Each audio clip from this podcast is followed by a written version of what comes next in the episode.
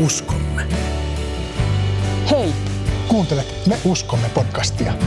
vakio ääninä olemme me, Kaisu ja Riku, tervetuloa mukaan. Me uskomme podcastin 14 jaksossa on vuorossa saarnani Tuulen humina. Sanan jälkeen kuulemme Kaisun laulun Kaamos Hoosianna, jonka Kaisu myös itse esittää. Johanneksen evankeliumi luku kolme, kahdeksan ensimmäistä jaetta. Fariseusten joukossa oli Nikodemos-niminen mies, juutalaisten neuvoston jäsen. Hän tuli yöllä Jeesuksen luo ja sanoi, Rabbi, me tiedämme, että sinä olet Jumalan lähettämä opettaja. Ei kukaan pysty tekemään sellaisia tunnustekoja kuin sinä, ellei Jumala ole hänen kanssaan. Jeesus vastasi hänelle, totisesti, totisesti, jos ihminen ei synny uudesti ylhäältä, hän ei pääse näkemään Jumalan valtakuntaa. Nikodemus kysyi, miten joku voisi vanhana syntyä? Miten joku voisi mennä takaisin äitinsä kohtuun ja syntyä toisen kerran? Jeesus vastasi, totisesti, totisesti, jos ihminen ei synny vedestä ja hengestä, hän ei pääse Jumalan valtakuntaan. Mikä on syntynyt lihasta on lihaa, mikä on syntynyt hengestä on henkeä. Älä kummeksu sitä, että sanoin sinulle, teidän täytyy syntyä uudesti. Tuuli puhaltaa missä tahtoo. Sinä kuulet sen huminan, mutta et tiedä, mistä se tulee ja minne se menee. Samoin on jokaisen hengestä syntyneen laita. Amen.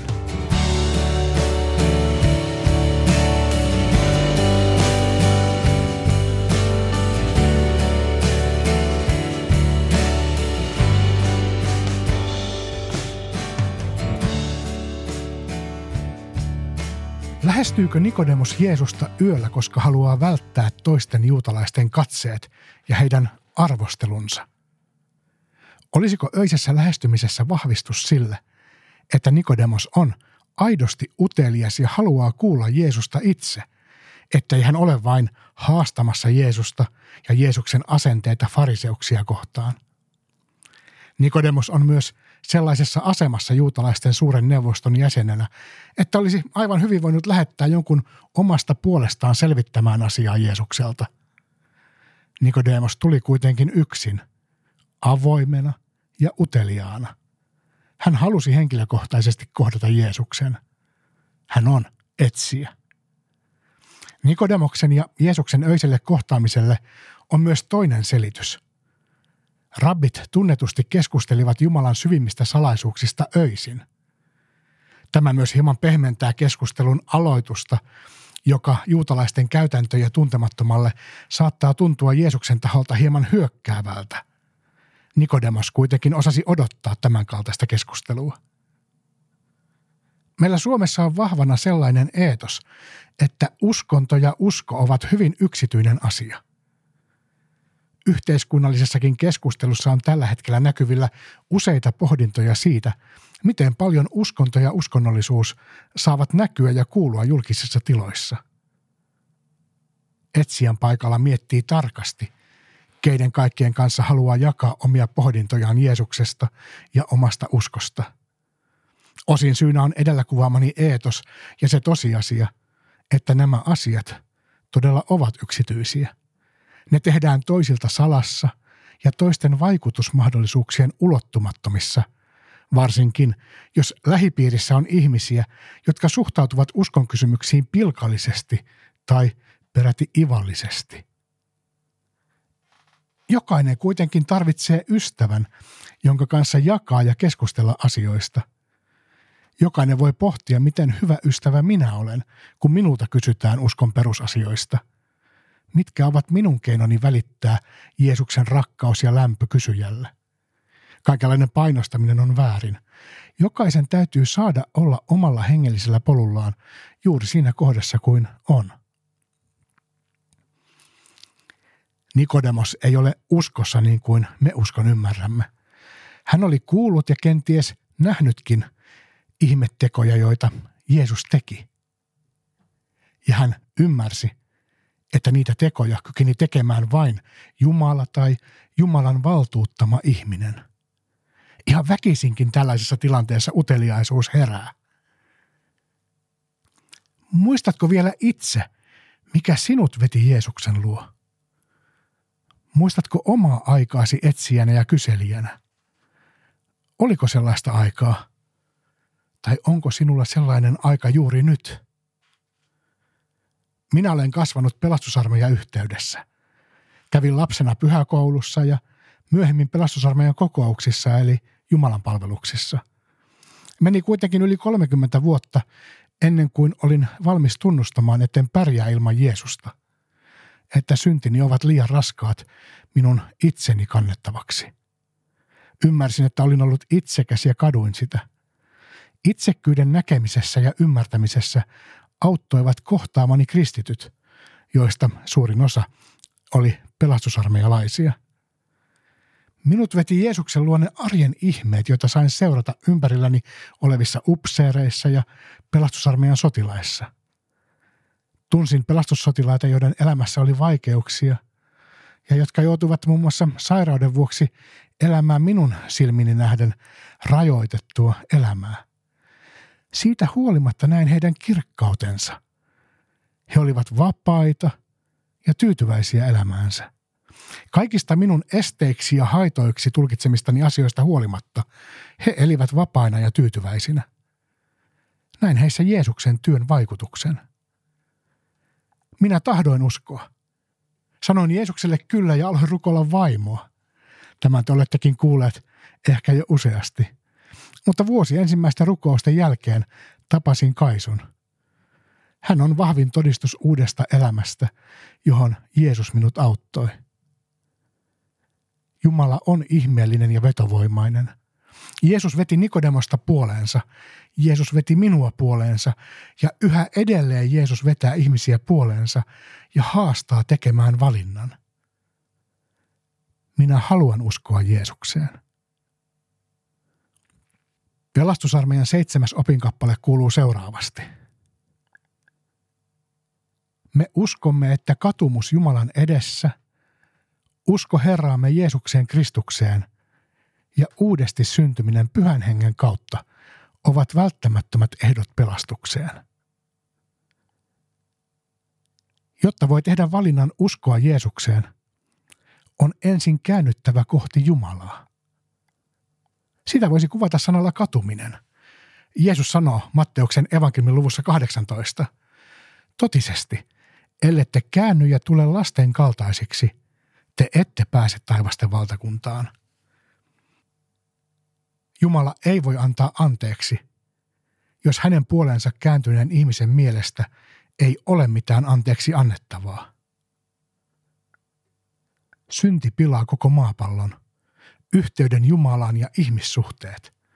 Synnin aiheuttaman sotkun ja sekamelskan selvittämiseksi tarvitsemme katumusta, uskoa ja uudesti syntymistä.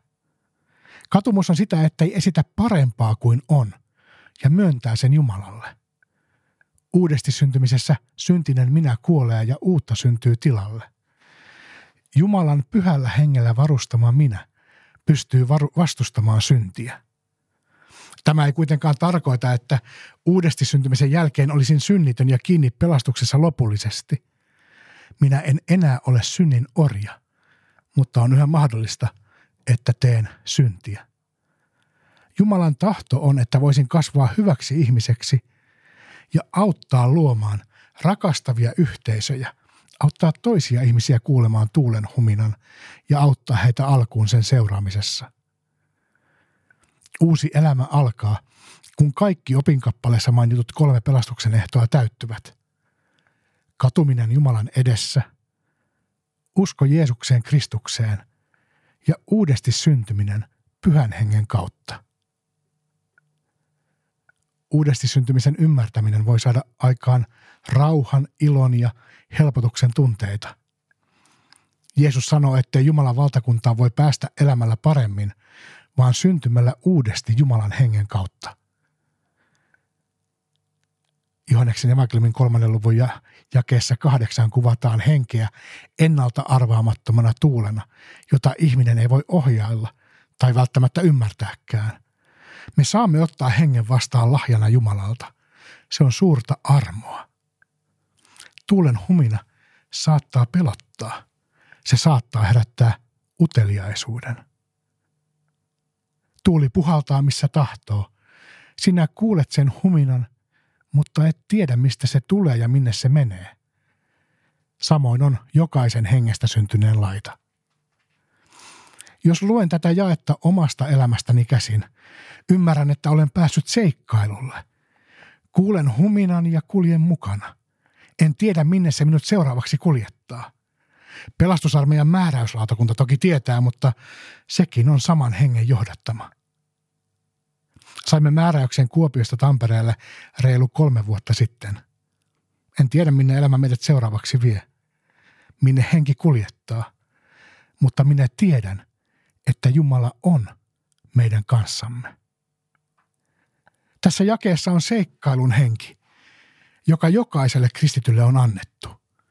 Luottamuksen henki. Jumalan johdatukseen luottamisen henki. Pyhä henki voi tehdä ihmeellisiä asioita ja avata uusia ovia.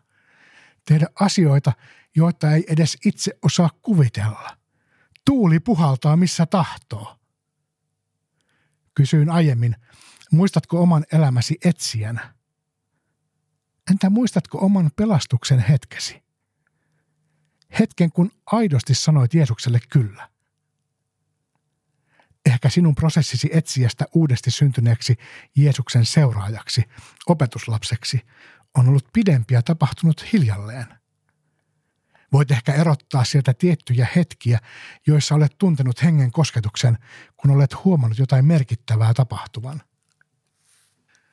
On hyvä opetella säilymään näitä oman kristityn taipaleensa huippuhetkiä, niissä läsnä olevia tunteita, mielihyvää, onnellisuutta ja muita myönteisiä tunteita.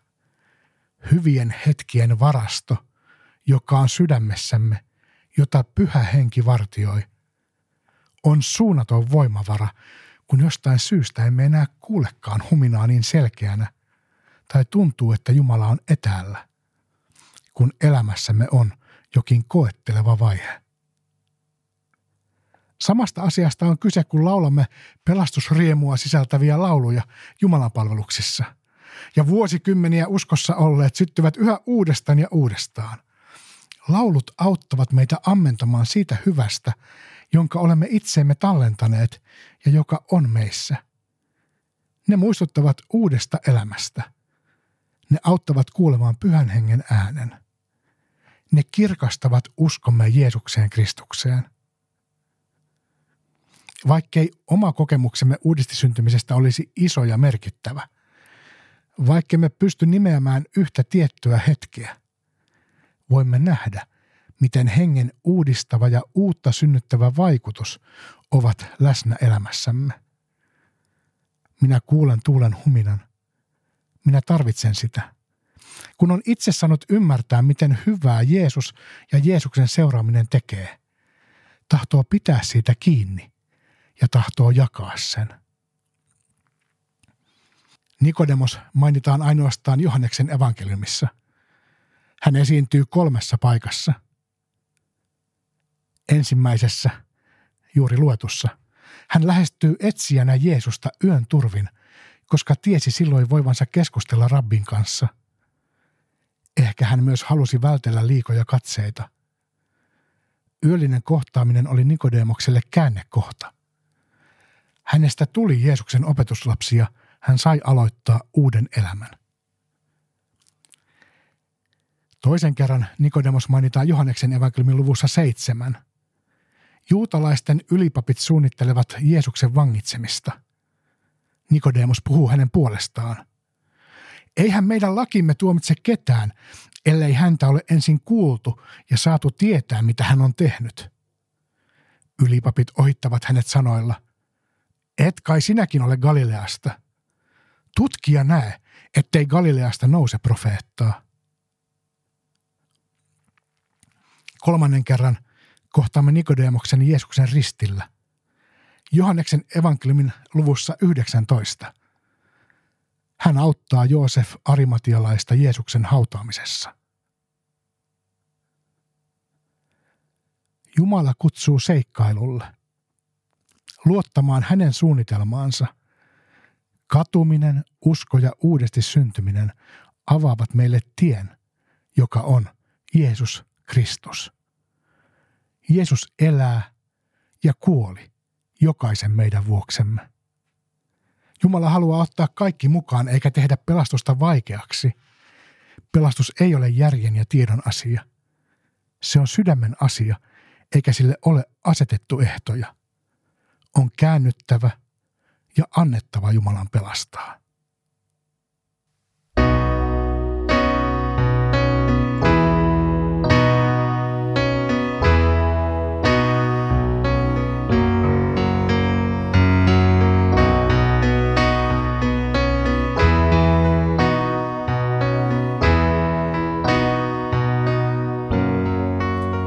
Keskellä elämää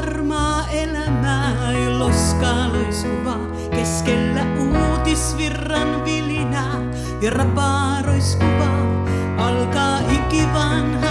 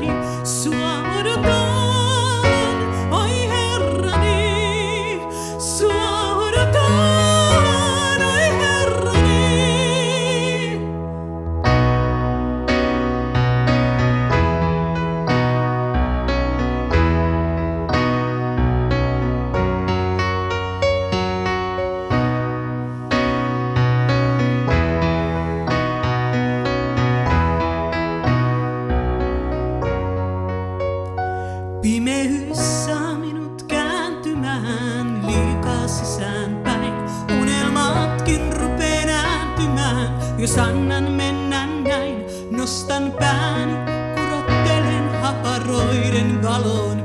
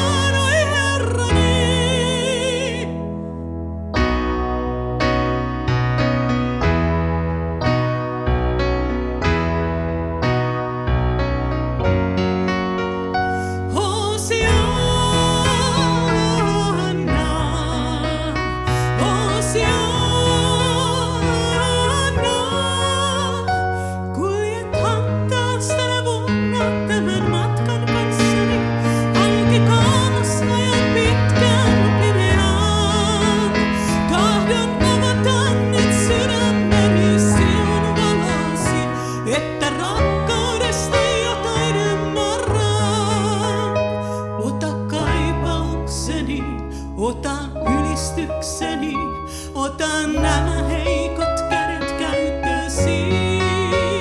Kuljet hantaas tänä vuonna tämän matkan kanssani, sua odotan, oi herrani, sua odotan, oi herrani.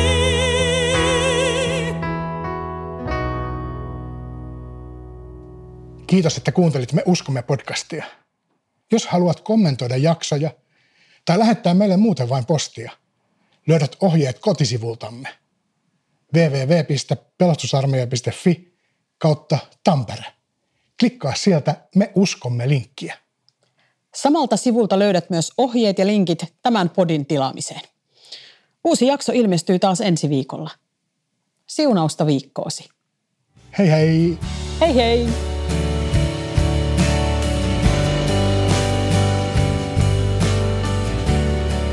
Me uskomme.